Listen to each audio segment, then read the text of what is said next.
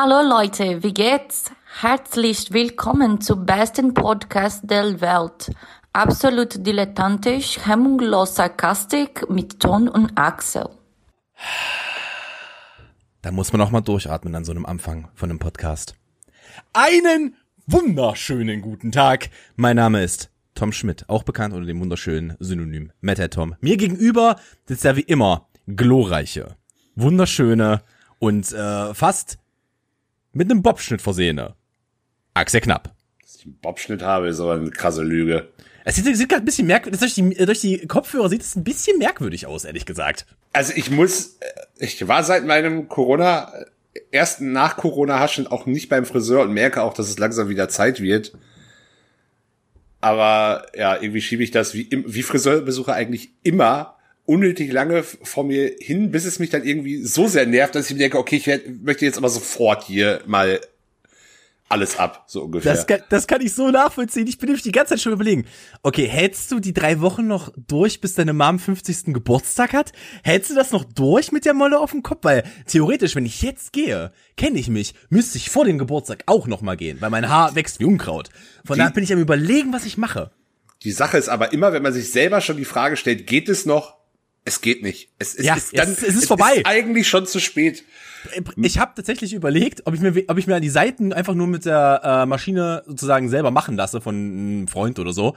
Ähm, weil das ist alles kein Problem. Ich habe so einen Undercut auf beiden Seiten. Da gibt's keinen Übergang, da musst du nichts beachten. Da rasierst du einmal rein, solange du oben nichts mitnimmst, hast du gewonnen. Und ich bin am überlegen, ob ich das einfach mal machen lasse und sozusagen oben lang lasse und dann vor dem Geburtstag meiner Mom nochmal oben die Haare kurz schneiden lasse und die Seiten nochmal kurz mache. Da bin ich am überlegen. Aber da, mit diesen Gedanken spiele ich jetzt auch schon seit Wochen. Wirklich ja, seit ich, Wochen. Ich, ich habe da immer dieses, dieses Problem, wenn ich merke, ich habe halt auch sehr, wirklich extrem dicke Haare. Und wenn ich dann merke, dass nach dem Duschen und Haare waschen irgendwie es schon wieder eine Dreiviertelstunde oder Stunde dauert, bis meine Haare endlich trocken sind und ich halt einfach kein Föhn vom äh, Föhn vom Fennen bin, richtig, Fan vom Föhnen bin. Weil irgendwie kriege ich es nie, also irgendwie, wenn ich meine Haare föhne, kriege ich es immer hin, dass irgendwas nicht so liegt oder sein soll, wie ich es gerne hätte. Da bin ich wirklich zu dumm für scheinbar. Keine Ahnung, ich weiß auch nicht. Also, kennst du das, wenn, wenn die Friseurin zu viel Kreativität investiert, wenn du nach dem Schnitt die Haare gemacht bekommst. Kennst du dieses Gefühl? Das passiert ich, mir so oft. Ich weiß, was du meinst. Ich lass mir in den seltensten Fällen aber wirklich die Haare danach machen, weil ich, also jetzt, ich, ich war auch vor Corona der Typ, der sich immer nur einen Trockenhaarschnitt hat verpassen lassen. Ähm, und da war dann eh immer so, ich bin meistens so zum Friseur gegangen, dass ich danach keinen direkten Anschlusstermin hatte und mein Friseur ist halt auch direkt hier um die Ecke. Das heißt, ich bin, habe mir die Haare trocken schneiden lassen und bin dann erstmal nach Hause und dann bin dann eh direkt duschen gegangen, damit ich halt die ganzen Haare, die sich sonst noch so wohin, sonst noch wohin verirrt haben, einfach direkt loswerde und entsprechend habe ich denen dann eh immer gesagt, nö, brauchen sie nicht machen, das ist jetzt hier auch ver verlorene Liebesmüh.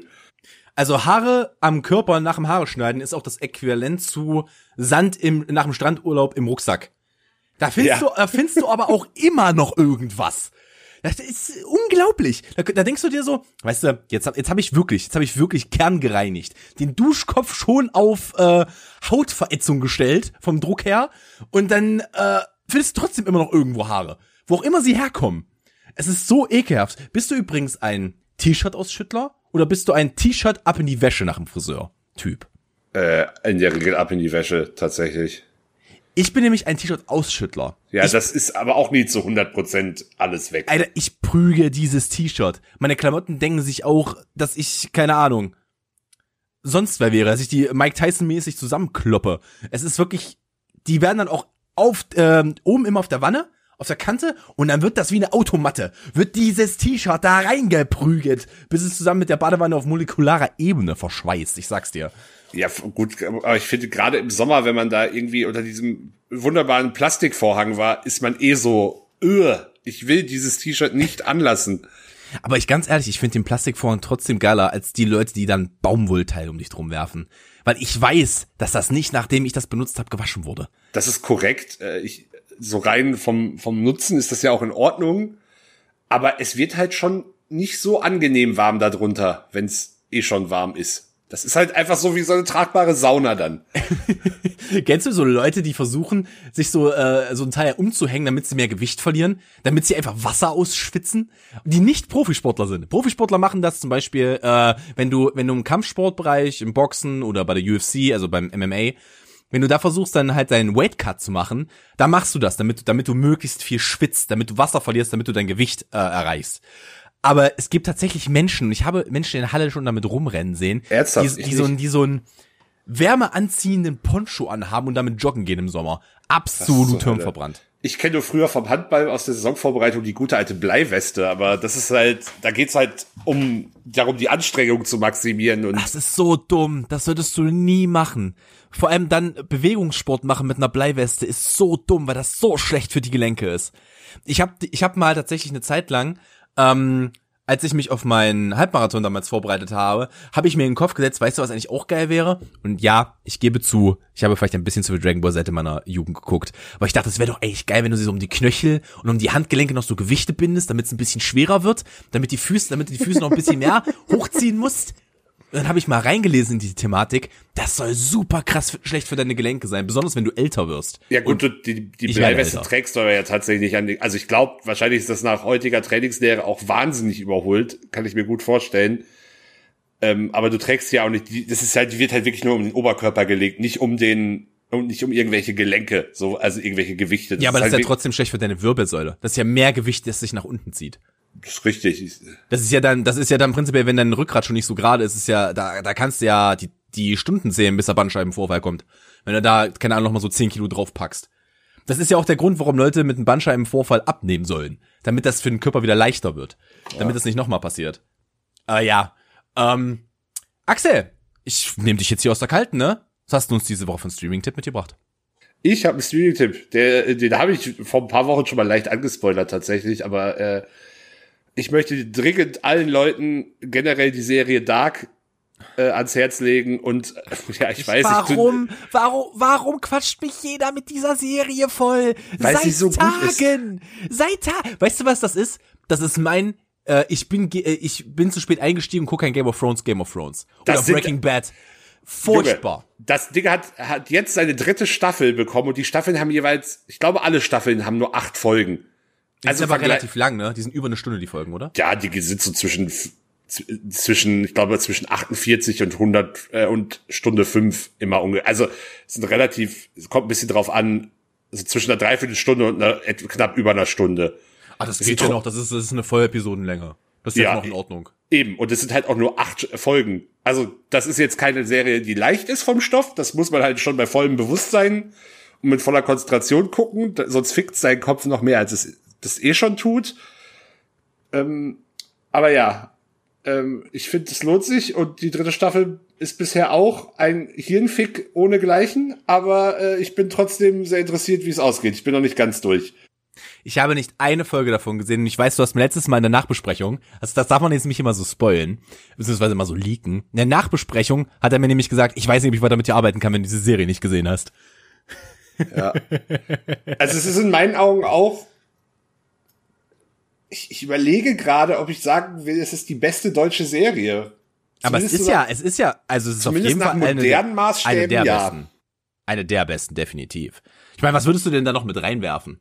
Rosenheim Cops? Nee, äh, ich überlege gerade, ob ich. Es gibt im TV, im TV gab es wenig Sachen, die mich so richtig abgeholt haben. Stromberg war definitiv eine der Sachen, die im TV, glaube ich, äh, noch richtig gezündet hat.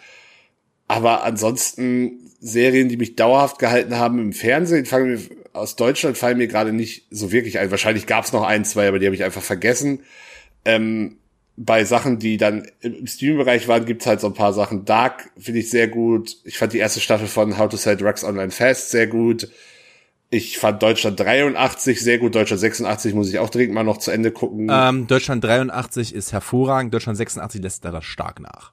ich habe von nach. sechs, ich habe letztens festgestellt, dass ich von 86 ich hatte damit angefangen, das wusste ich auch noch, aber ich habe es aus irgendeinem Grund nicht zu Ende geguckt. Aber ich weiß, dass es nicht dran lag, dass ich es äh, schlecht fand bis zu dem Zeitpunkt, sondern ich habe wahrscheinlich einfach oder ich war halt nicht, war ein paar Tage nicht zu Hause oder hatte viel zu tun und ich habe es einfach vergessen, vermutlich. Ich will es aber auf jeden Fall noch nachholen. ansonsten, ich glaube, ich vergesse wahrscheinlich noch einiges, aber das sind so die Sachen, die mir so ganz spontan einfallen. Teilen wir die Tatorte in einzelne Serien, also, also nicht ganz Tatort, sondern die einzelnen ähm, Kommissarpaarungen, beziehungsweise sowas in der Richtung? Ich bin Weil, aus dem Tatort-Game mittlerweile aber echt raus. Ich, also ich habe eine Zeit lang auch relativ viel, vor allem die, die ich mochte, geguckt. Mittlerweile gucke ich aber wirklich dazu gar keinen Tatort mehr. Es reizt mich irgendwie nicht. Und ich muss halt sagen, man musste, in meinen Augen wurde es immer schwieriger, die wirklich guten Folgen zu finden, weil es auch sehr, sehr viel Mist kam, selbst bei den mm. guten Kommissaren. Und Dazu kommt noch das, dazu kommt dann immer noch mein großes Problem. Klar, man kann es auch on demand gucken, aber ich habe, als ich Tatort noch geguckt habe, habe ich den tatsächlich meistens linear geguckt sogar. Da war ich dann sehr deutsch irgendwie. Ja, da gibt's ja, da gibt's ja Public Viewing Partys für. Ja, das habe ich nie gemacht. Aber es kam dann irgendwann, dass ich mich sehr für Football interessiert habe und da die Football-Saison halt auch immer sonntags abends zum gleichen Zeitpunkt stattfindet, war das dann auch noch so ein Grund, warum ich irgendwie weniger Tatort geschaut habe. Aber um das direkt mal vorwegzunehmen, ich bin mittlerweile ein na, Gegner ist übertrieben, aber ich bin absolut kein Fan vom Münster-Tatort mehr, weil mir das einfach viel zu viel Klamauk ist. Ich finde es, ich fand den von Anfang an krass overhyped. Also ich finde, das ist ein solider Tatort. Das ist in Ordnung, falsch. ja. Das ist ein absolut in Ordnung Tatort. Aber ich finde zum Beispiel, und deswegen habe ich das angesprochen, weil ich hätte da nämlich einen, wo ich sage, den finde ich sehr, sehr gut. Der mit Christian Ulmen und Nora Tschirner. Den finde ich, ich, hervorragend. Ich mag den richtig doll. Da, da habe ich auch, glaube ich, nur die ersten zwei Folgen von gesehen. Aber da, ja, den fand ich auch gut. Ich war immer ein großer Fan des Dortmund-Tatorts, weil ich einfach kaputte Figuren sehr mag. Und da, das kam mir dort natürlich äh, sehr entgegen. ähm, ich, Kiel, also ja, da gibt's noch ein paar Klassiker wie München und Köln und Kiel, die alle okay sind. Die mit Wotan Wilke Möhring fand ich auch okay, die ich die gesehen habe, die, die ich gesehen habe. Und was ist mit Hamburg? Ich fand den alten Hamburg-Tatort mit äh, Mehmet Kurtulusch als Kommissar sehr, sehr gut. Und das, was danach kam, nicht. Hast du übrigens mitbekommen? Ähm, also, vielleicht haben es einige von euch da draußen nicht mitbekommen. Es gibt jetzt äh, bei der KSK KSG? KSK. KSK, das Kommando KSK. Spezialkräfte. Kommando Spezialkräfte, genau. Gibt es einen ähm, Rassismusskandal beziehungsweise einen Terrorskandal, weil einer der Soldaten des KSK ähm, wohl Beziehungen zum rechten Sektor beziehungsweise zu rechten Gedankengut hatte und eine ähm, wohl Attentate auf hohe Politiker geplant hat, der Grünen, aber auch Till Schweiger.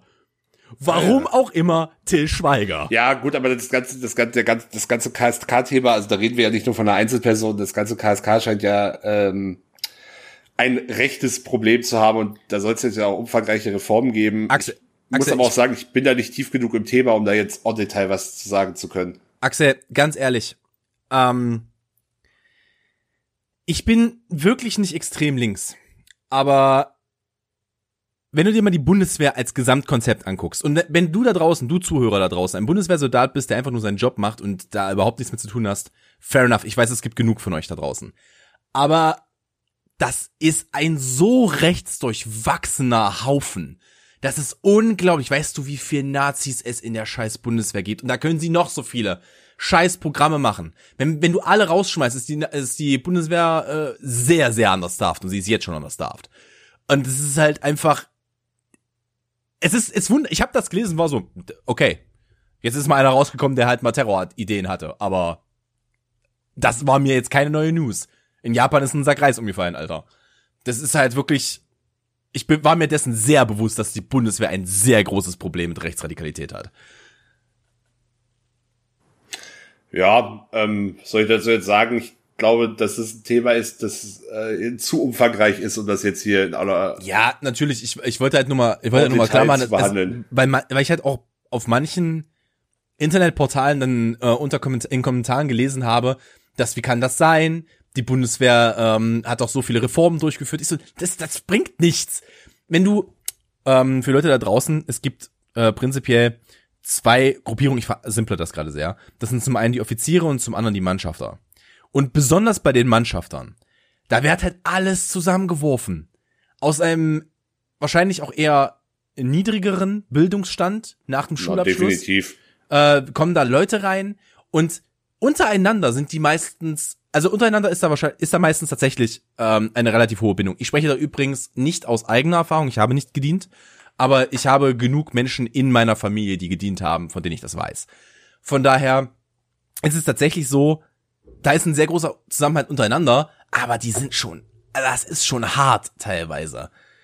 Uff, muss ich da sagen. Uff. Naja, man muss halt auch sagen, und also das, das ist ja keine Vermutung, das ist ja ein Faktum, dass sowohl was den Bild, was Bildungsdiversität als auch was, ähm, naja, gewisse, gewisse kritische, also schwierige politische Einstellungen angeht, ähm, der, die, der Wegfall der Wehrpflicht der Bundeswehr halt keinen Gefallen getan hat. Weil dadurch halt das, das Bild des Staatsbürgers in Uniform noch weiter weggegangen ist, als es eh schon vorher der Fall war, da und eben genau die Mannschaftsdienstgrade setzen sich jetzt halt vor allem aus niedrigen Bildungsgraden zusammen und mm, es ist teilweise auch ein bisschen so, dass man halt nehmen muss, was kommt und da überhaupt keine, also die Hürde ähm, zu sagen, nee, dich nehmen wir nicht, aus welchen Gründen auch immer, wird halt immer niedriger, weil halt der Personalmangel so eklatant ist. Definitiv, definitiv. Was nicht heißen soll, dass ich grundsätzlich die Wehrpflicht wiederhaben will. Ähm, da gab, gab genug gute Gründe, warum die abgeschafft wurde, aber es hat halt nicht alles besser gemacht. Ich, wir haben uns ja, glaube ich, wir haben uns ja, glaube ich, in diesem Podcast schon mal darüber unterhalten, dass ich prinzipiell der Meinung bin, ähm, es sollte eine Pflicht, etwas zu tun, im jungen Alter wieder eingeführt werden, aber keine Wehrpflicht, sondern eine Verpflichtung, dass du im vorletzten Jahr, also keine, entweder nach der zehnten, nach der zehnten wird es wahrscheinlich Sinn ergeben, nach der zehnten Klasse eine Pflicht hast, ein Jahr, ein freies soziales Jahr zu machen. Dass du in einem sozialen Beruf arbeitest. Und da rede ich nicht von irgendwie sich so halb drum drücken und irgendwo im Tante Emma Laden arbeiten, weil das, äh, ich glaube, Tante Emma Laden ist ein schlechtes Beispiel, aber es gibt so gewisse Sachen, wo du halt nicht wirklich mit Menschen in Kontakt bist. Ähm, in einem Pflegeberuf für ein Jahr das erdet. Das erdet schon sehr stark, wenn man das gemacht hat. Ähm, das habe ich aber auch erst, also ich habe nichts von beiden gemacht. Ich habe weder ein FSJ gemacht, also äh, weder ein freisoziales Jahr, noch die Wehrpflicht. Es gab beides nach meinem Schulabschluss. Also ich musste es nicht mehr machen. Ich bin danach direkt ins Studium gegangen. Was ein Fehler war, ich hätte es machen sollen. Aber ähm, das ist schon, es wäre gut. Es wäre gut für die nächste Generation mal zu sehen, wie es ist, einer alten Frau oder einem alten Mann wirklich bei allem helfen zu müssen. Oder jemandem, der geistig oder physisch ähm, eingeschränkt ist, bei sowas helfen zu müssen. Weil das ist schon, das charakterbildend. Und das ist gut. Das sollte man mal erlebt haben in seinem Leben. Auch wenn man sagt, das ist nicht das, was ich mein Leben lang machen will, was ich voll nachvollziehen kann, es wäre bei mir genauso. Ich könnte es nicht. Aber ich finde, es ist ein Erlebnis, das man gehabt haben sollte. Ja, nee, ich äh, bin auch ein großer, großer Freund des, des ähm, des Modells Gesellschaftsjahrs. Wie man das dann ist ein schöner Titel. Ja. Wie, wie man das dann äh, ähm, im Detail ausgestaltet, auch was den Zeitpunkt angeht, das muss man sich dann nochmal genau angucken. Aber die Idee finde ich grundsätzlich auch sehr interessant. Was übrigens spannend ist, wir reden jetzt gerade, habe jetzt glaube ich schon fast 20 Minuten hier über sehr deutsche Themen geredet. Das ist wirklich wahr. und ich habe ich hab, äh, vorhin noch mal in unsere Statistiken geguckt und wir hatten in den letzten sieben Tagen noch mehr internationale Hörer.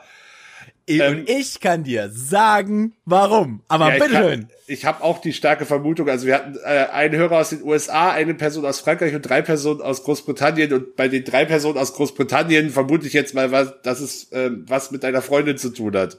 Das ist in der Tat korrekt. Der Freundeskreis meiner Freundin hört diesen Podcast. Ich weiß nicht, wie tiefgründig, weil sie ja kein Deutsch sprechen, aber sie hören diesen Podcast. Ähm, tatsächlich hören sie da mal rein, weil sie sich ja auch sehr ähm, äh, sehr geschmeichelt fühlen, dass sie das Intro sprechen, oftmals. Diese Woche übrigens nicht. Wir werden noch internationaler diese Woche. Das Intro, das ihr am Anfang dieses Podcasts gehört habt, ist brasilianisch-japanisch.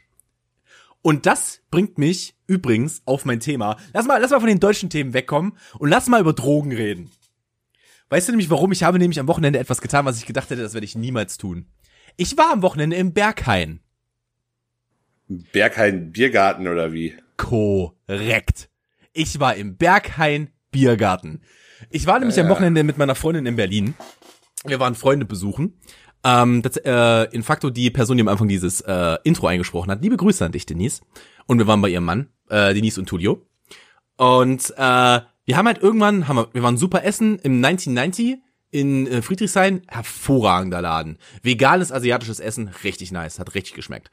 Äh, und sind danach, äh, wollten danach halt in den Biergarten gehen und haben uns überlegt, wo wir hingehen. Und ich habe, das, der Punkt ist, das Ding heißt halt nicht Berghain Biergarten. Das Ding Ja, heißt. Bierhof Reutnitz oder sowas.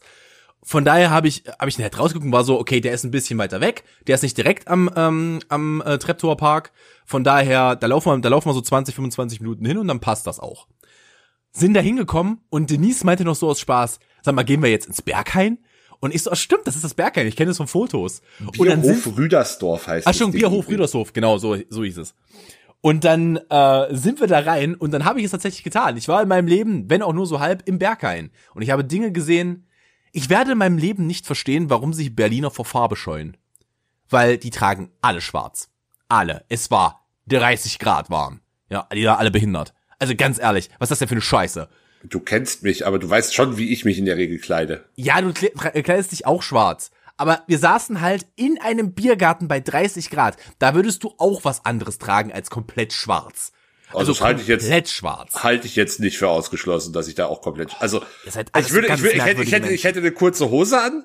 Also ich wäre jetzt nicht äh, wahnsinnig also ich hätte schon sommerliche Kleidung an, aber die Chance, dass auch diese komplett schwarz ist, ist jetzt bei mir auch durchaus realistisch. Oh Gott, was seid ihr bloß für Menschen? Okay, du äh, machst du das aus modischen Gründen oder machst du das, weil du das Gefühl hast, das macht dich ein wenig schlanker? Also ja, A, ja, schwarz ist eine Farbe, die die mir gut steht, um es mal so zu formulieren, bin ich der Meinung.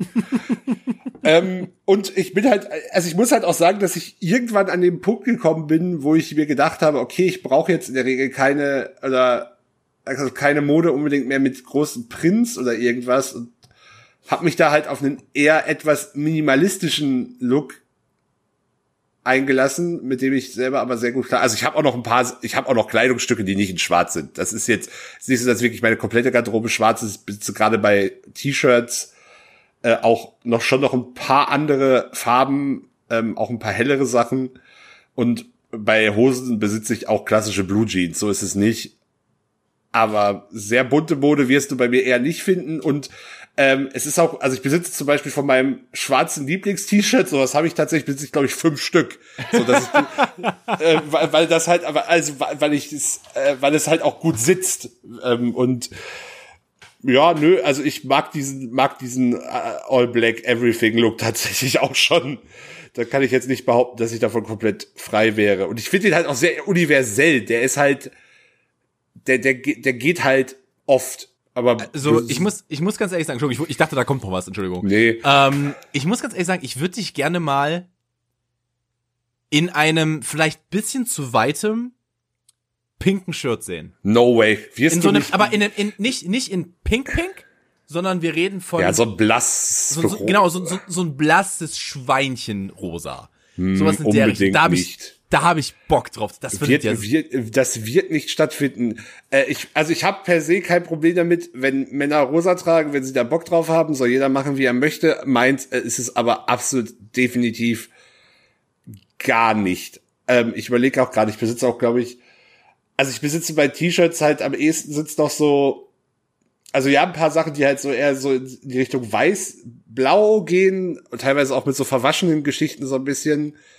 äh, oder mit einem leichten Muster und vielleicht noch ein paar blaue Sachen, aber gerade bei Oberteilen ist der Großteil meiner T-Shirts definitiv schwarz. Bei tatsächlich bei Pullovern gibt's dann noch mal so ein, zwei andere Farben auch, aber und bei Hosen beschränkt es sich eigentlich auch fast ausschließlich auf schwarz und blau.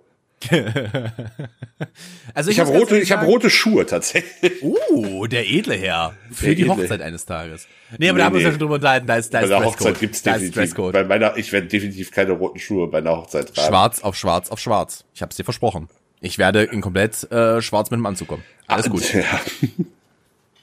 Da, will, da tue ich das. Da, bei Anzügen bin ich tatsächlich so. Bei Anzügen bin ich jemand, äh, ein Freund von sehr dunklen Farben. Ich mag keine grauen Anzüge.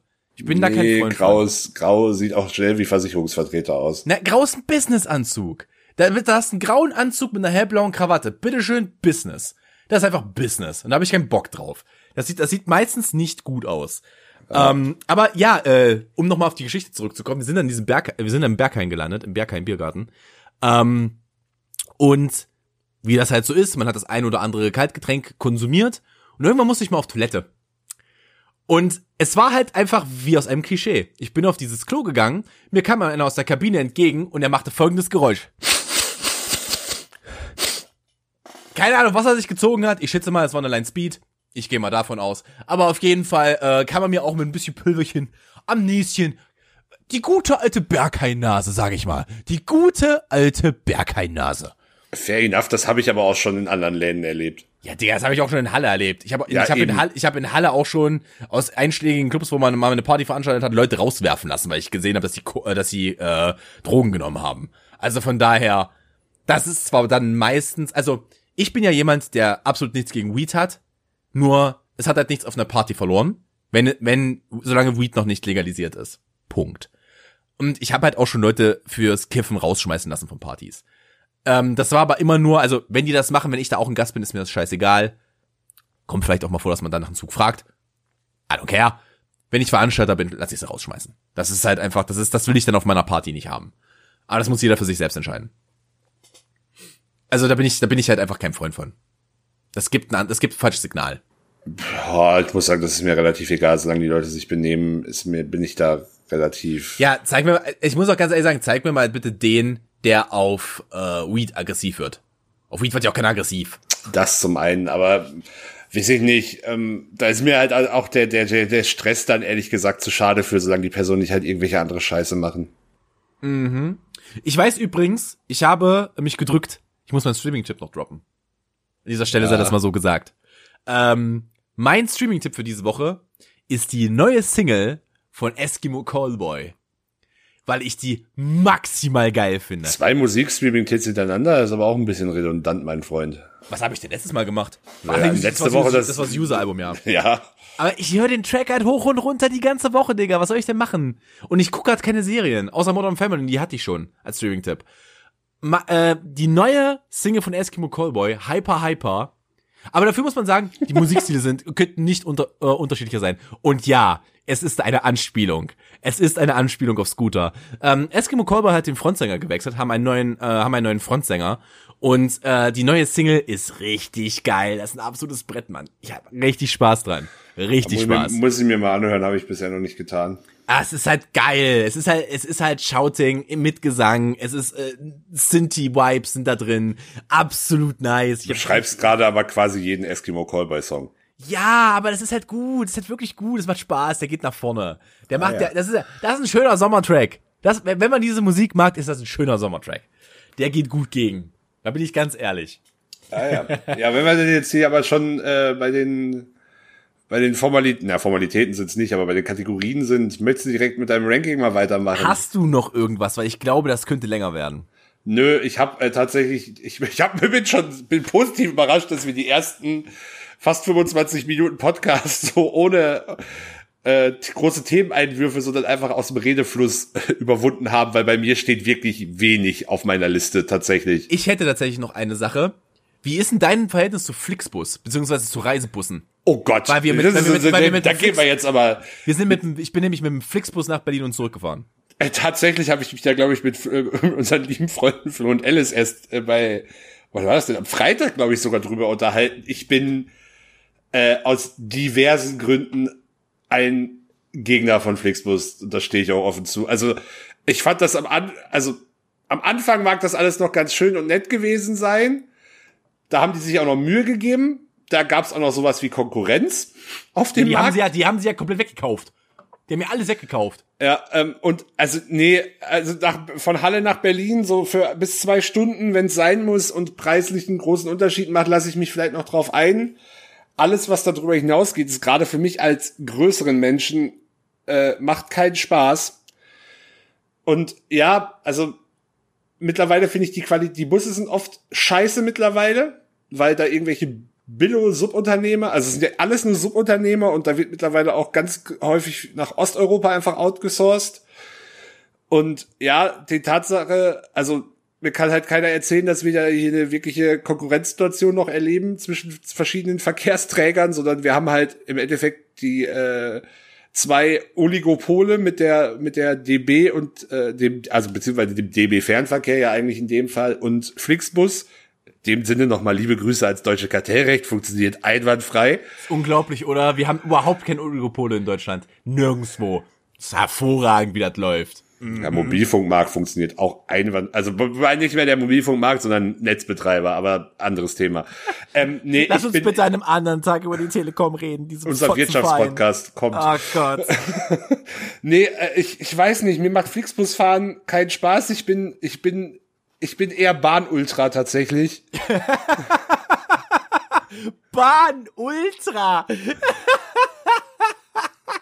Also vielleicht, vielleicht habe ich auch einfach nur Glück oder ich stelle mich einfach cleverer an, aber ich muss halt sagen, dass ich viele Horrorgeschichten, ähm, die halt Leute mit der Bahn erlebt haben, in der Regel überhaupt nicht relaten zu kann. Natürlich habe ich auch schon mal Verspätung gehabt, aber hey, also fahr mal mit einem Flixbus eine längere Strecke. Ich habe auch schon mal zwei Stunden für Halle Magdeburg gebraucht, Bro.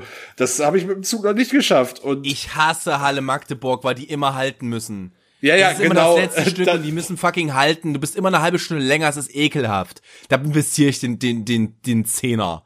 Vor allem, da die Bahnpreise jetzt gerade nochmal gedroppt sind wegen äh, der Mehrwertsteuer. Ja, das müsste bei Flixbus aber ja theoretisch auch der Fall sein. Ja, aber Weiß- nicht, aber nicht so stark. Die haben tatsächlich Übrigens, die Reisepreise ziemlich ab, und, runtergenommen. Ja, aber äh, der Flixbus braucht generell länger und ich halte je nach Strecke die Staugefahr höher für höher als die äh, Gefahr einer Verspätung mit der Deutschen Bahn.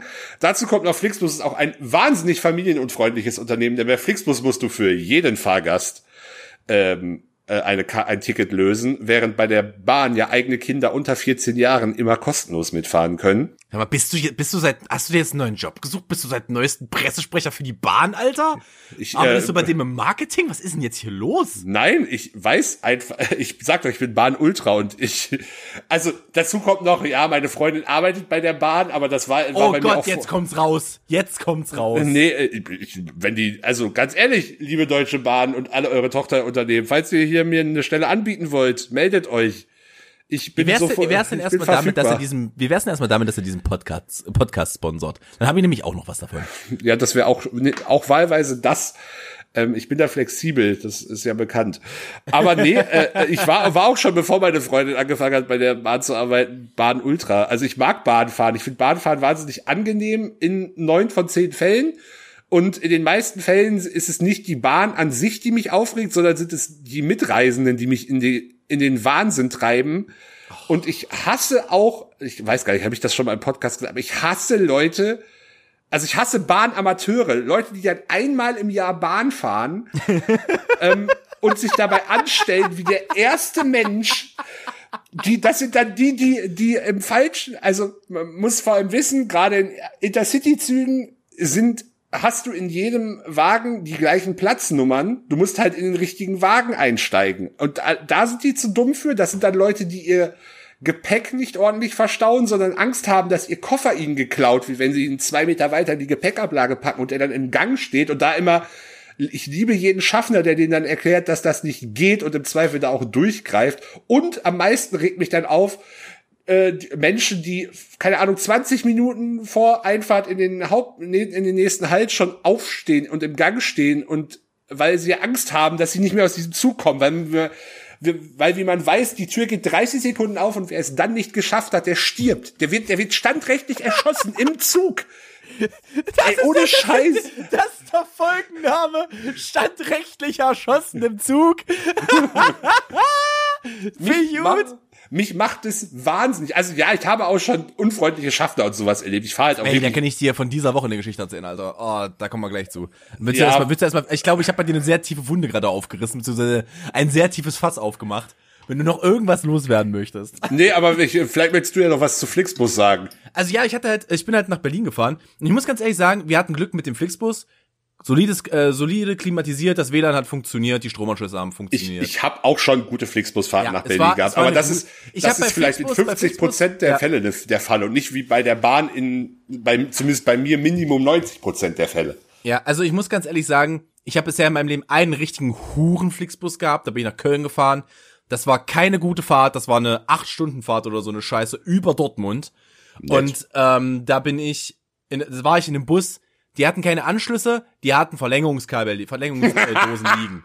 Erst war ein absoluter Hurenbus. Ein das klingt auch, Hurenbus. Das klingt auch richtig legal und sicher. Alter, ich sag's dir, als Anschnallgurt gab's einen Gürtel.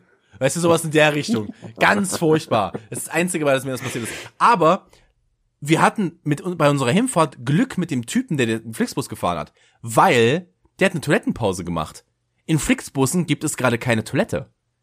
Und als wir nach, und als wir zurückgefahren sind von Berlin nach Leipzig, das, was übrigens eine zwei Stunden 30 Fahrt ist, keine Toilettenpause. keine Toilettenpause. Nichts. Glücklicherweise äh, hat er das vorher gesagt und ich war halt nochmal. Wer übrigens in Berlin Alexanderplatz schon mal mit dem Flixbus losgefahren ist, der weiß, da ist nichts. Ich bin raus vor dem Bus und habe am Baum gepisst. Ich bin bisher immer nur im, am ZOB abgefahren und angekommen, der immer ja, noch, meines Wissens, immer noch eine Baustelle ist und ähm, aber danach ekelhaft. besser wird. Ja, der, der doch, doch, der, der, der, wird gerade, der wird Huren Abfahrbusbahnhof. Ja, Bäh. der alte ZOB war eklig, aber tatsächlich das, was da neu kommt, sieht zumindest das, was schon fertig ist und auch was, ich habe mir die Entwürfe mal angeguckt, das sieht alles nicht so schlecht aus. Das äh, kann ja. wirklich was werden. Also da werden auch neue Sanitäranlagen und sowas alles gebaut. Das wird hoffentlich besser. Aber Toilette im Flixbus selbst vor Corona, entweder sie war kaputt oder eklig. Gut, fair enough. Auch in Zügen habe ich wirklich schon eklige Toiletten erlebt. Oh Gott, ja. Aber äh, äh, du hast halt in der Regel nie, meistens, wenn es nicht gerade irgendwie eine S-Bahn ist, sondern ein Fährwerkeszug, hast du halt deutlich mehr Toiletten und kannst im Notfall halt auch einen Wagen weitergehen und hast dann im besten Fall Glück, dass es da nicht so schlimm ist. Ja, es, es gibt, es gibt halt außer dem Preis und das Argument, es wird halt immer kleiner in meinen Augen, wenig Gründe, die für Flixbus sprechen. Ey, Digga, wenn du gerade, wenn du jetzt nach Berlin willst, gerade jetzt aus Halle oder aus Leipzig, ja. der Preis ist gleich. Äh, kostet's, wenn du über zwei Wochen im Voraus buchst, 17,50 Euro. Ja gut, ich zahle eigentlich, wenn ich nach Berlin und ich bin Und darauf ja kannst du noch eine Bahncard anwenden, wenn du eine hast. Ja, ich habe eine Bahncard. Oh, Überraschung. 50er? Nee, 20, 25er. Für die 50er fahre ich noch nicht äh, regelmäßig. Ich habe genug. hast du in deinem Leben schon mal eine Bahncard 100 gesehen? Ja, äh, tatsächlich habe ich äh, habe ich ich habe auch schon mal durchgerechnet, wie oft ich ab, ab welcher wöchentlichen, also auf welche Anzahl an wöchentlichen Pendlungen nach Berlin beruflicher Natur sich eine Bahncard 100 rechnen würde. Und das, das ist relativ schnell der Fall tatsächlich, weil man mit der Bahncard 100 zum Beispiel in Halle und Leipzig auch den ähm, ÖPNV komplett nutzen kann und ich da auch entsprechend kein Ticket mehr bräuchte. Das ist, glaube ich, relativ schnell. Also wie viel kostet das Ding im Jahr? Ein Taui? Nee, die Bahncard 100 kostet deutlich, deutlich mehr als ein Tausender. Die kostet, glaube ich, äh, ich glaube, im, also es gibt bei der Bahncard zwei Modelle. Es gibt einmal das, das ist das günstigere Modell. Du bezahlst das Ding einmal auf Kralle und dann zahlst du, oh, also ich weiß, dass die im Abo-Modell, glaube ich, 345 oder so kostet pro Monat. Hui. Ja, ja, aber das ist, äh, amortisiert sich schneller, als man denkt tatsächlich. Ähm, also ich hab's, hab, hatte das mal durchgerechnet. Ich glaube, wenn ich zweimal die Woche nach Berlin fahre, und äh, dann halt im Gegenzug halt auch kein, kein Semester- oder Monatsticket oder so mehr brauche und halt meine, ich kann ja ungefähr ausrechnen, was ich ansonsten so im Jahr für Zugreisen ausgegeben habe. Das fällt dadurch ja auch komplett weg. Also es wären schon ab zwei Fahrten nach, pro Woche nach Berlin, hätte sich das Ding bei mir wahrscheinlich schon gerechnet. Weil ich halt auch, ähm, wobei ich da natürlich auch nur mit dem Fall kalkulieren kann, dass ich immer auf Vollpreis auf Bahncard 50 Niveau zumindest zahle. Da kann ich natürlich keine Sparpreise bei so einer Kalkulation mhm. mit äh, ein reinnehmen. Ähm, wobei du dir natürlich auch damit die volle Flexibilität, was Abfahrtszeiten und so angeht, ja, natürlich ja erkaufst. Ich habe tatsächlich einmal eine gesehen und ich glaube, die Schaffnerin hatte zu dem Zeitpunkt auch noch nie eine gesehen, weil die war auch sehr überrascht von dieser schwarzen Karte. Weil die ist ja schwarz. Die Bahncard 100 ist schwarz. Ja, ich, war sie das zu dem Zeitpunkt. Sie, sie wird von, äh, sie wird ja auch äh, liebevoll Black Mamba genannt. ähm, ja, aber ich, ich stelle mir vor allem das Szenario vor, wenn, wenn du einem Harvard-Kontrolleur so ein Ding unter die Nase hältst der weiß wahrscheinlich überhaupt nicht mehr, was, was Phase ist. ich erinnere mich, ich bin mal zu Rock am Ring gefahren und ich musste ein gutes Stück, äh, ich bin glaube ich bin zu Rock am Ring gefahren, aber erst nach A in die Nähe von Aachen zu einem Freund von mir, äh, weil wir ja, von da aus zusammen runter. Bitte? Ist ja ein bisschen Umweg schon. Ja, äh, wir sind aber von da aus mit dem Auto dann runtergefahren. Ja, gut, dann geht's. Ja, das war das war der Plan. Ich bin halt zwei Tage vorher zu ihm, wir haben bei ihm noch eine schöne Zeit gehabt und sind dann runtergeballert ähm, für die Woche. Und ich, ich war natürlich voll im Festivalmodus, auch so klamottentechnisch. Das heißt, ich habe nichts besessen, was nach Jeans oder einer Stoffhose erinnerte. Ich hab Jogger angehabt. Und ich habe aus irgendwelchen Gründen für die komplette Fahrt erste Klasse ge äh, gesnackt. Die war irgendwie, das war irgendwie komplett fünf Euro teurer oder sowas. Aus irgendwelchen Gründen. Und ich saß halt immer in der ersten Klasse und ich sah aus wie der letzte Kackassi. Und die waren immer Mindset darauf eingestellt, der hat sich da einfach nur reingesetzt. Der hat sich da einfach nur reingesetzt. Und dann kommen sie zu mir an, haben schon so das suffisante Lächeln, weißt du? Wenn, wenn sie sich schon denkt, na den schmeiß ich jetzt hier aber raus. Und dann zeigst du ihnen das Ticket und bist halt so, ja, ich, ich darf hier. Und sie war immer, sie hat, die haben auch öfter mal zweimal geguckt. Weil ich musste auch, glaube ich, dreimal umsteigen oder sowas auf dem Weg dahin. Von daher, es war sehr, sehr witzig. Sehr, sehr witzig. Es war sehr schön. Aber, jetzt haben wir noch mal zehn Minuten rausgereizt. Soll ich mal anfangen? Bitte, wollen, wir- wollen, wir- unbedingt. mal ranken? ja, Okay, ich geb dir, ich geb dir wie immer die fünf, äh, die fünf Dinge und du sagst mir dann, was es wird. ja ich, ich, ich schreibe mit. Okay. Promotion Jobs. Im Supermarkt arbeiten? Warte. Ja, ja. Ja, Axel ist nicht der schnellste Schreiber. Supermarkt. Ich, ich schreibe es ja auch handschriftlich mit. Mhm. Supermarkt. Interviewer? Ja, das sind Studentenjobs bestimmt. Kellner? Ja, Nebenjobs im Studium. Pizza ausfahren. Und ja, der Axel hat recht. Studentenjobs und die ekelhaftesten hätte ich gerne. Also was ist das Schlimm? Das Schlimmste kommt auf eins. Und ich kann euch sagen, liebe Freunde, ich habe alles davon gemacht. Alles, was ich gerade aufgezählt habe, habe ich drin gearbeitet. Ah, das kann ich so nicht bestätigen, dass ich davon alles gemacht hätte. Ähm, boah, was ist denn am wenigsten stimmen? Also ich kann ja gerne anfangen, wenn du das möchtest, was am wenigsten schlimm Nee, ich ist. kann, kann auch anfangen. aber Okay, ich, hervorragend. Äh, also ich würde grundsätzlich Supermarkt auf am wenigsten schlimm setzen. Ähm, wobei es beim Supermarkt wirklich ganz groß drauf ankommt, ob du an der Kasse sitzt, also wirklich exzessiven Kundenkontakt hast, oder ob du jetzt äh, Regale keine Ahnung, auffüllst. Regale oder Leergut oder sowas verräumst. Das ist, wo du halt, klar, da kommt auch mal einer und will was wissen, aber ähm, das ist, es ist vor allem auch weniger stressig, weil die, sich bei dir halt in der Regel keine Schlange bildet. Also an der Kasse ist es, glaube ich, scheiße. Ähm, aber ich kenne mehrere Leute, die halt auch irgendwie, keine Ahnung, oft waren es halt auch irgendwelche Typen, die haben dann gerne mal, durften dann gerne mal Getränkeabteilungen, Leergut verräumen, neue äh, Vollgut verräumen und sowas machen. Das ist halt, also da gibt's auch anstrengende Kunden, keine Frage, aber das ist, du hast halt nicht so den, den Druck, wenn da zehn Leute in der Schlange stehen und keine Ahnung, oder Oma nur mit, äh, keine Ahnung, Reichsmark Pfennigen bezahlen will und Oh, das wäre auch ein schön, das wäre auch ein schöner Folgentitel der Oma Zeit mit Reichsmark. oh, das ist aber, das ist aber schon. Ich finde, nee, den mach mal. Oma zahlt mit Reichsmark. Das ist der Titel. Den mach mal, Freunde. Der ist hervorragend. Oma zahlt mit Reichsmark. Ja, ja. Läuft heute. Ähm, ja, aber ich glaube, das ist so unterm Strich noch das am wenigsten Schlimme, wobei es auch bei den, da kommen wir aber dann zu bei den anderen Sachen immer sehr auf Kontext und Arbeitsumfeld ankommt. Da Ja. gibt es, also, wobei es, glaube ich, einen Job an, gibt, der fast immer scheiße ist. Aber da kommen wir Ja, dann der zu. ist bei mir auch definitiv auf der Eins. Das kann ich dir auch jetzt schon sagen. Ähm, ich glaube, wir, wir sind uns bei, bei, bei, äh, wir sind uns beide sicher, wer da auf der Eins kommt. Ähm, bei mir ist es tatsächlich nicht der Supermarkt, weil ich an beiden Enden gearbeitet habe und, und auch mal relativ viel Kundenkontakt hatte. Äh, und aber, Menschen. aber teilst du meine Einschätzung, was die Arbeitsfelder im Supermarkt angeht? Ja, es ist relativ entspannt, wenn du, also du bist, hast dann auch mal Stress, wenn du Regal auffüllst. Oder mal, wenn mal, wenn, wenn du Regal auffüllst, wirst du auch oft gern für die Inventur genommen. Und Inventur ist relativ stressig. Oh, Inventur ist richtig scheiße. Das habe ich mal zu Schulzeiten noch äh, als einmal in einem Supermarkt gemacht. Und also als Schü Schüler war es halt auch nicht so, an, so einfach mal an nicht dauerhafte Jobs zu kommen. Ja. Hat man sowas dann halt mal mitgenommen. Und Inventurhilfe ist echt scheiße. Inventurhilfe ist ein Hurenjob, Alter. Also es Aber, kommt sehr ähm, darauf an, was man zählen darf. Aber Ich, macht keinen ich habe Spaß. ich hab das mal in einem Baumarkt gemacht. Und zehnmal. in einem- Schrauben, Schrauben wiegt man doch, dachte ich. Ja, Schrauben wiegt man, aber, aber zehnmal alles in einem Baumarkt. Das Ding ist riesig, Alter. Oh. Das ist furchtbar. Ähm, nee, aber mein, äh, tatsächlich mein ähm, Platz fünf sind Promotion-Jobs, weil ich mag, ich habe das sehr gern gemacht. Ich habe aber sehr gut, ich habe sehr gute Erfahrungen damit.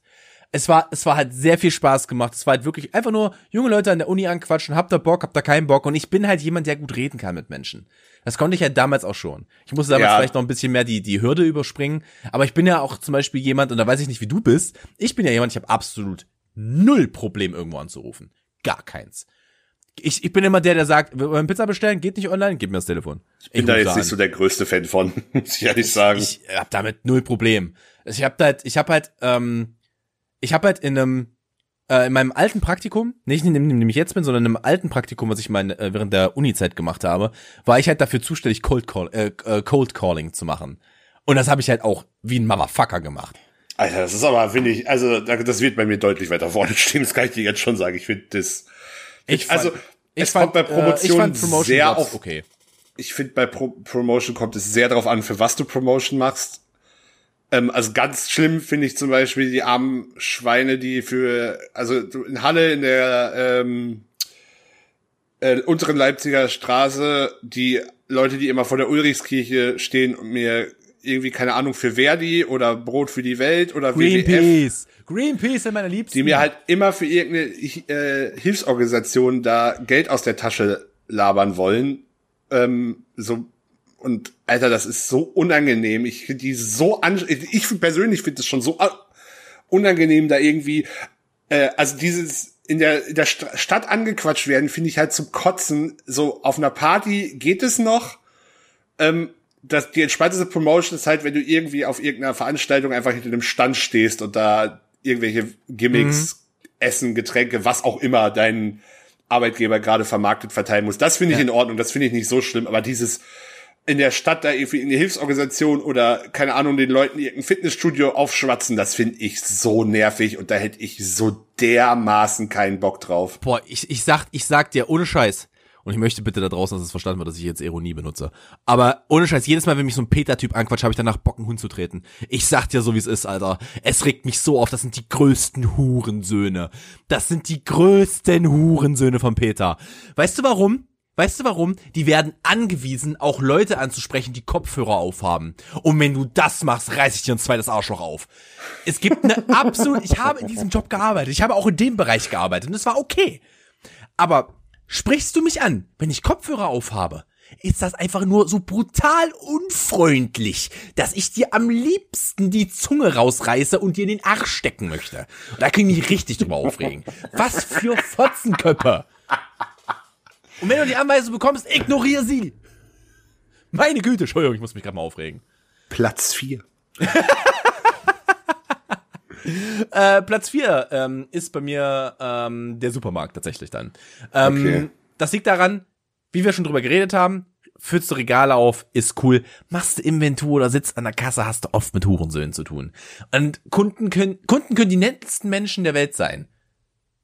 Bis sie es nicht sind. Weil du denkst immer an den einen Klapperkopf, den du am Nachmittag hattest, wo du schon eh schon am Arsch bist, wo du keinen Bock mehr hast.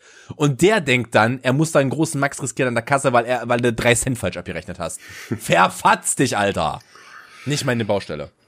Oh, ich kann mich gar nicht entscheiden, was mein Platz 4 ist. Ich, ah, das ist halt alles so. Oh, Axel, jetzt muss was kommen. Ich glaube, mein Platz 4 ist tatsächlich Kellner ähm, auch wenn du das vielleicht anders siehst, aber also ich fasse jetzt unter Kellner generell mal Bar- und Gastrojobs verschiedener Natur zusammen. Und ja, da gibt es schlechtere, also da kommt es halt auch immer sehr auf das Arbeitsumfeld an. Wenn du halt in irgendeiner Bar bist, wo du halt übelst ausgebeutet wirst, ähm, also und da kenne ich halt auch Leute, die sowas machen, die halt Leute dann auch gerne mal wieder an- und abmelden. An, und der, an der Stelle würde ich gerne mal kurz fragen, wie es den Leuten da draußen so geht, die im Enchilada arbeiten. Alles gut. Ja, äh, ja auch so ein Beispiel. Ähm, ähm, aber es, es gibt halt auch wirklich viele und also zumindest ich kenne halt auch gerade im Clubbereich halt auch Unternehmen, die ihre Leute ordentlich beschäftigen oder ich kenne auch Bars, äh, glaube zumindest, dass also, naja, nee, ich werde jetzt keine Namen nennen bei den, bei den Bars. Aber äh, es gibt auch Bars, die ihre Leute ordentlich beschäftigen und wo dann halt auch das Arbeitsumfeld vielleicht so ist, dass die halt auch Klientel haben, das besseres Trinkgeld gibt. Da, da finde ich jetzt Barjobs, also ja, das ist stressig, Ähm, und man muss da, das ist nicht für jeden was. Das, Definitiv, definitiv. Das, ähm, Also man muss da eine gewisse Stressresistenz haben, man muss auch Bock drauf haben, man muss teilweise du musst auch Bock in der Lage haben, sein, nachts- unter Druck zu arbeiten, ja. na, nachts zu arbeiten, aber grundsätzlich, ähm, und ich bin ja nun mal selber auch in dem Bereich, ich habe selten hinter einer Bar gestanden, vor allem für längere Zeit, aber es kam halt auch schon mal vor, dass ich sowas gemacht habe und ähm, ich find's halt nicht so schlimm. Mir macht's Spaß. Also ich mag das halt auch. Und das ist halt auch die Art von, ähm, wenn man da der Typ, das wiederum, für, da habe ich überhaupt kein, auch kein Problem mit Leuten zu interagieren, lustigerweise, weil, weil die kommen halt in der Regel ja zu mir und wollen was. Ähm, Ja, hinter der Bar ist relativ entspannt, ähm, weil die wollen, die wollen halt einfach, also ich habe nicht hinter der Bar gearbeitet, das kann ich davor sagen, aber ähm, hinter der hinter der Bar kann ich mir gut vorstellen, dass es relativ entspannt ist, weil die kommen hin, die wollen was trinken, da wird mal kurz nett geplaudert, dann passt das, das ist Und in ich, wei Ordnung. ich weiß, ich kann nicht mal sagen, was ich gut oder richtig mache, aber die Male, wenn ich hinter einer Bar gestanden habe, habe ich tatsächlich immer sehr, sehr gutes Trinkgeld bekommen. Also, äh, beziehungsweise ich habe sogar mal. Hast habe, du deine Titten gezeigt? Nein, habe ich nicht. Ich habe sogar mal einen an einem Abend in einem Club an der Garderobe gearbeitet und habe an einer, für eine Garderobe ein exorbitant gutes Trinkgeld gemacht. Weil das eigentlich ein Bereich ist, wo man wenig bis kein Trinkgeld bekommt. Das stimmt, weil man meistens mir- mit einem Euro bezahlt, da gibt's keinen, da gibt's auch keine Centbeträge oben drauf und sowas. Ja. Ja, genau. Ähm, aber nö, keine Ahnung. Ich, das, das jetzt ist ja auch ein persönliches Ranking irgendwo natürlich. Ja, Und, klar, wie jedes unserer Rankings ist ein Äh, persönliches ich finde Ranking. find Kellner halt nicht so schlimm. Äh, bei mir ist tatsächlich, deswegen passt das gerade ganz gut. Das ist bei mir Platz drei. Ja. Ähm, es gibt in meinem Leben nur einen Job, von dem ich gefeuert wurde. Und das war mein letzter äh, Job als Kellner, beziehungsweise in der Gastro. Äh, in einem, So, Freunde, falls ihr gleich Piepgeräusche äh, gehört habt, wisst, ist Tom vielleicht aufgefallen, dass man gewisse arbeitsrechtliche Dinge nicht breitreten sollte. ja gut, dann habe ich mich halt doch überreden lassen, den einen Part zu piepen. Da hat mich Axel dann jetzt doch überzeugt. Na gut, Halle ist halt ein Dorf. Meine Fresse. Hervorragend. Äh, Mein ja, Platz drei. Dein Platz drei. Mein Platz drei. Oh, ich glaube,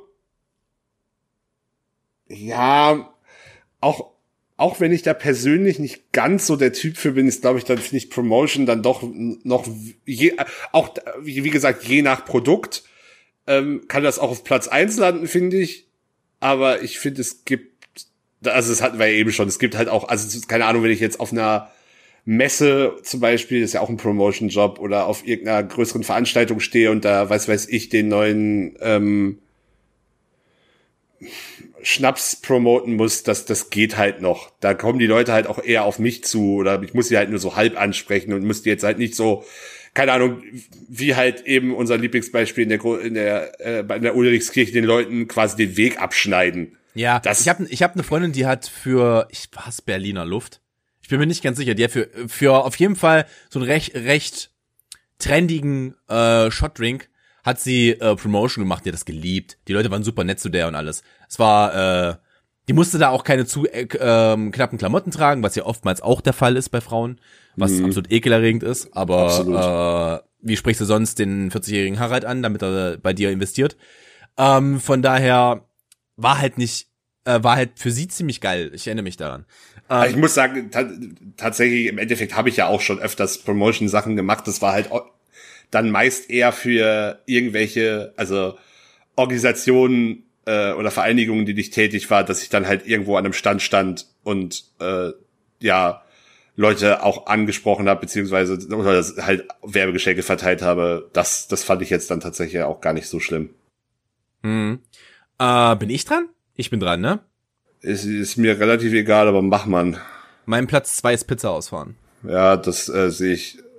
Äh, das, ja, doch, ich glaube, ich sehe es unterm Strich genauso, auch wobei es auch da, glaub, das ist halt, das ist Oder wie ich hab, ich bin Pizza ausgefahren, bevor es Mindestlohn gab. ja, zum einen das Lohndumping in dem Bereich ist übel und ähm, die Arbeitsbedingungen, gerade bei größeren Ketten, hört man auch nicht nur Gutes drüber. Und Ich, habe, glaube, ja, also ich glaube, dass das vielleicht bei irgendeinem kleinen Betrieb, die halt nur diese eine Filiale haben, kann das noch okay sein von den Arbeitsbedingungen. Aber boah, da hätte ich, ich also da ist auch so ein Job, auf den ich ja so gar keinen Bock hätte. Ich habe damals, um was dazu zu verdienen, ähm, bei einer größeren Pizzakette, die mittlerweile nicht mehr existiert, die ist, glaube ich, von, ich glaube, sie ist von Uno oder von Domino's aufgekauft worden. Es müsste von Domino's sein, im Ja, Zweifel. dann äh, von Domino's aufgekauft worden. Ähm, und ich habe dort gearbeitet für vier Euro die Stunde. Bin ich Pizza ausgefahren. Mein Trinkgeld war, also mit dem Trinkgeld bin ich ungefähr so bei 6,10 die Stunde rausgekommen. Also ich habe zu meiner Schulzeit für fünf, ich glaube später 5,50 die Stunde Autos geputzt und da gab's kein Trinkgeld. Also ich, ich äh, ja, da warst du aber auch noch ein Schüler, ne? Ja, es war trotzdem schon ein Scheißlohn zu, ja, natürlich zu dem ist ein Kacklohn. Was ist das für eine Frage? Ähm, es gibt ja auch einen Grund, warum wir Mindestlohn haben. Also das war, das war schon unter aller Sau und das Geilste war, ich musste für mein Essen dort zahlen. Ich musste immer in der Schicht, wenn ich dort gegessen habe, musste ich für das Essen zahlen. Ohne Rabatt. Ohne. Ich hab, ja, da, dann, da weißt dann du, hast, da, hast du schon mal, da hast du schon mal keine Ahnung. Aber wenn du vier Stunden, dass du kannst die Hälfte abbrechen, wenn du eine Pizza isst. Da weißt du halt, wie, mit was für Margen da kalkuliert wird, damit die ihre Pizza für, keine Ahnung, die große Pizza für 8,95 irgendwie auf den Markt schmeißen können. Das ist unfassbar. Es war einfach nur so lächerlich. Ich habe den Job gehasst. Gehasst. Ich habe da auch nicht lang drin gearbeitet. Ich glaube, ich bin nach zwei, ich glaube, ich bin nach zwei Monaten einfach nicht mehr hingegangen. Äh, du hast du ausgeliefert? Ja. Auto oder Fahrrad? Auto. Ja, das es war, ja es war am Rand, es war am Rand der Stadt mit einem auf 30 gedrosselten Smart. Ah ja, logisch.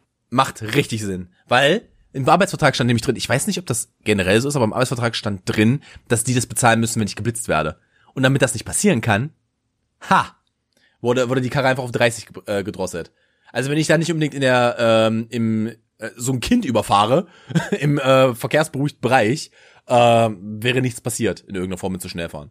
Von daher habe ich, ich glaube, ich, glaub, ich habe da zwei Monate oder drei Monate in dem Job gearbeitet und bin dann einfach nicht mehr hingegangen, weil ich hatte keine Kündigungsfrist. Die haben mich einfach rausgeworfen dann. Also, das stimmt nicht. Ich habe ich hab, ich hab gekündigt. Ich bin sozusagen nicht gekündigt worden. Ja, das ist halt wirklich auch so ein Arbeitsumfeld, da hätte ich keinen Bock drauf. Hey, ich habe so viele Kackjobs gehabt, wo ich einfach irgendwann gesagt habe, weißt du was, fickt euch alle. Nee, das ist einfach, ja, das ist einfach nicht möchtest, gut. Möchtest du dann vielleicht auch was direkt zum Platz eins, dem Job als Interviewer äh, erzählen? Ja, das äh, habe ich auch nie Hor gemacht. Horror. So viele Horrorgeschichten. So, ich habe das wirklich lange gemacht, um mich zu finanzieren. Nicht nur im Studium, auch danach noch, um mir, um mir die Miete und das Essen auf dem Tisch zu finanzieren, durch quer Deutschland geballert und habe als Interviewer gearbeitet. Und es ist einfach so ein Ekeljob. Du hast halt, ich habe in einem Job gearbeitet, wo ich in einer großen Discounterkette äh, Befragungen durchführen musste. Zum einen, ich, kann, ich habe mehr, in mehreren Bereichen gearbeitet, das war ein Bereich. Ähm, und das hieß oftmals quer durch Deutschland. Ähm, am, am liebsten war es mir, wenn es Berlin war, weil Berlin hat eine super Anbindung, da kannst du früh morgens, ganz früh morgens fahren. Ähm, damit du dann um acht, halb neun im Laden stehst. Das funktioniert an einem Freitag. Oder an einem Donnerstag war es eher, an einem Donnerstag, weil du hast Donnerstag, Freitag, Samstag. Und dann hattest du eine Marge von an den drei Tagen tausend Interviews. Du musstest an den drei Tagen tausend Kunden befragen. Allein. Du warst allein in der Filiale. Du hast oftmals gar keine Kollegen dabei gehabt. Da waren vielleicht noch andere in der Stadt unterwegs, aber äh, in deiner Filiale warst du allein. Ähm, und hast dann halt dort, äh, musstest deine tausend Leute machen, was okay ist. Du darfst aber theoretisch keine Doppelung und du musst auf den Altersschnitt achten. Das heißt, du hast eine Altersvorgabe und du hast eine äh, und du hast eine keine Doppelungvorgabe. In manchen Filialen ist es einfach lächerlich schaffbar. Da bin ich, ich hatte tausend Leute nach anderthalb Tagen. Da habe ich meinen Chef angerufen, da meint er so, mach noch 150, dass wir Reserve haben, dann kannst du dich verpissen. Dann ist es okay, weil ich bin, ähm, ich hatte einen festen, äh, festen Lohn. Das heißt, ich habe für so ein Wochenende 360 Euro bekommen. Das war ein, das war ein festes Gehalt. Also du hast ungefähr 100, äh, 120 Euro am Tag bekommen.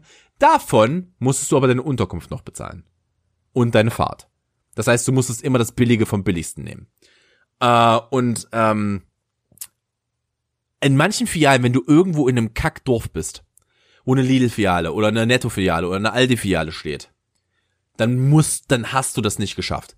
Ich habe so oft einfach Interviews getippt. Nachdem du da einen Tag da warst und wusstest, okay, die Leute kommen großteilig aus der Ecke, da ist das Neubaugebiet. Das funktioniert. Und dann habe ich teilweise 100, 150 Interviews getippt, weil ich wäre nicht auf die Rate gekommen. Nie, nie. Das kannst du nicht machen. Da kommst du einfach nicht hin. Ähm, und es war halt immer Druck da, weil du bist, wenn du das nämlich auf Dauer nicht geschafft hast, deine Rate zu halten, was ich in 90 Prozent, 95 Prozent der Orte geschafft habe, weil ich halt auch wirklich rotiert bin da. Ähm, aber es gab einfach Orte, wenn du es da nicht hältst und wenn das dir zu oft passiert, wirst du halt einfach nicht nochmal genommen. Und eine schöne Horrorgeschichte, die ich hatte, ich habe, ich war in Berlin und habe mir in Berlin ein Hostel rausgesucht. Weil ich mir so dachte, ach komm, Hostel, junge Leute, da triffst du wenigstens noch wen, äh, wen, da kannst du abends vielleicht noch mal weggehen, wenn du dann ich da find bist. Hostel, ich bin mittlerweile übrigens auch in dem Alter, wo ich Hostels generell ziemlich scheiße finde. Airbnb. Ich bin mittlerweile, ich bin mittlerweile ein Airbnb, Airbnb-Mensch, aber ja. Ähm, in dem Hostel habe ich, glaube ich, für das komplette Wochenende 20 Euro bezahlt, was voll fair war. War okay, die Duschen waren in Ordnung, das hat gepasst. Ich habe da in einem Zimmer gepennt und nachts höre ich auf einmal, wie es an der, wie an der Türklinge so rumgewackelt wird. Und jemand wollte versuchen, die Tür aufzuschießen. Ja natürlich mit, ähm, also mit ähm, einem äh, Schloss, damit du nicht einfach reingehen konntest in die einzelnen Zimmer. Und so nach zehn Minuten geht die Tür auf. Und der Inhaber dieses Hostels kommt sturzbesoffen rein. Aber Sturze Hacke voll. So voll, es wunderte mich, dass er nicht nach vorne umgefallen ist beim Laufen. Richtig besoffen. Und er kommt dann rein und was ich nicht wusste, der hat da gewohnt. Ich habe im gleichen Zimmer wie er geschlafen. Was Wir haben Hölle? uns das Zimmer geteilt, weil er keine Plätze mehr hatte. Der hat da gewohnt in diesem Raum und legt sich rein. Und ich war dann irgendwann so, bin dann so wach geworden und halt vielleicht auch in einem etwas harscheren Ton gesagt, ob alles okay ist, weil ich war halt mitten im Schlaf. Und er guckt mich halt an. Was willst du, willst du loslegen? Willst du loslegen? Willst du dich prügeln? Willst du dich prügeln? Und ich guck mir, ich guck mir den Typen an. Ich so, Junge, wenn du dich jetzt prügeln willst, dann ich tipp dich an, du fällst um. Der konnte sich seine scheiß Hose nicht ausziehen. Der hat zehn Minuten gebraucht, seine Hose auszuziehen. Es war unfassbar, dem ist alles rausgefallen. Dann war er noch die halbe Nacht kotzen. Und wenn er nicht gekotzt hat, hat er geschnarcht. Es war die Hölle. Am nächsten Tag bin ich da vorne an die Rezeption und habe gesagt, Alter, ich will ein anderes Zimmer. Jetzt, pronto. Mit dem Typen schlafe ich noch mal eine Nacht zusammen. Ich kann hier nicht pennen. Es war absoluter Horror. Absoluter Horror. Dann hatte ich auch so Geschichten, dann habe ich, dann habe ich, ähm, dann musste ich aus der kalten Leute interviewen äh, in nicht guten Gebieten. Da bin ich da angespuckt worden, teilweise. Also wirklich, ich hab, ich musste eine sehr unangenehme politische Befragung machen in einem, ähm, in einem Wohngebiet hier in Halle, das kein gutes ist. Und dann bin ich da, echt, da hat mich, hat mich einfach einer angespuckt. Wo ich auch dachte, jetzt geht's hier komplett los. Glücklicherweise habe ich, äh, ich damals coole Chefs gehabt in dem Bereich und die haben gesagt, du, du gehst heute bitte bezahlt nach Hause, ist alles cool. Du musst hier nicht stehen bleiben danach. Alles bestens. Also ganz schlimm, ganz schlimm. Ich bin sehr froh für dich, dass du diese Scheiße nicht machen musst. Und das war ein langer Monolog gerade. Scheiße, Alter. Ja, ich glaube, da gibt's jetzt nicht viel zu ergänzen. Äh, Es ist einfach, nee, nee, nee. Und ich glaube, Axel, wir sind jetzt bei einer Stunde, lass uns mit dem mal rausgehen. Lass uns mal, lass uns mal bitte mit dem Ranking rausgehen, weil jetzt, Tom, Tom, Tom muss jetzt erstmal eine Runde sich kalt unter der Dusche zusammenrollen nach dem Trauma, was dir wieder hochgekommen ist. aber auf jeden Fall. Das sage ich ja so, wie es ist. Da ist, da ist sehr viel wieder hochgekommen. Auch sehr viel Wut mit richtig schlechten Arbeitgebern, die einfach zwei Monate mein Gehalt nicht bezahlt haben, bis ich damit in Kassel Moska Moskau drohen musste, damit die endlich kommen. Also das war, das war echt nicht geil. Oh, oh, ganz schlimm. Ich will nie, nie wieder, nie wieder. Es kann mir noch so dreckig gehen. Da harz ich lieber mein, da harz ich lieber ein Jahr rum, bevor ich wieder in diesen Job reingehe. Bah, bah. Falls, falls ihr ähnlich beschissene Erfahrungen in diesen Berufsfeldern gemacht habt oder mit Flixbus, dann schreibt uns doch mal auf Instagram, was eure Erfahrung damit ist. Vielleicht äh, habt ihr da ja auch noch mal eine interessante Geschichte, die wir dann, äh, auf die wir dann Bezug nehmen können. Ansonsten folgt uns auch gerne auf Instagram. Ähm, den Herrn mit dem Trauma findet ihr unter MadHead Tom. Mich findet ihr unter le-bauski. Wir verlinken es auch wie immer in den Show Notes. Ähm, folgt uns gerne bei Spotify oder was für einer Podcast-App ihr uns hier auch sonst immer hört. Bewertet uns gerne bei Apple Podcast, iTunes, whatever, wie das heißt. Ja, ansonsten, Tom, willst du noch ein bisschen was erzählen? Ich, äh, ich muss jetzt gleich erstmal einen Hund treten gehen. Ein Huhn. Ein Hund. Ein Hund. Ein Hund? Nee, Hunde treten finde ich nie in Ordnung. Da, äh, das, Aber äh, Hühner treten? Du findest Hühner treten in Ordnung? Nee, eig- eigentlich sollte man generell keine Tiere treten. Man sollte niemanden treten. Außer sich selbst manchmal in den Arsch, damit man hochkommt. Das ist korrekt. Das ist, glaube ich, ein schönes Schlusswort. Damit, damit, damit verbleibe ich. Habt einen schönen Abend oder einen schönen Tag oder einen schönen Morgen, wo auch immer und wann auch immer ihr uns hört. Bis nächste Woche. Macht's gut.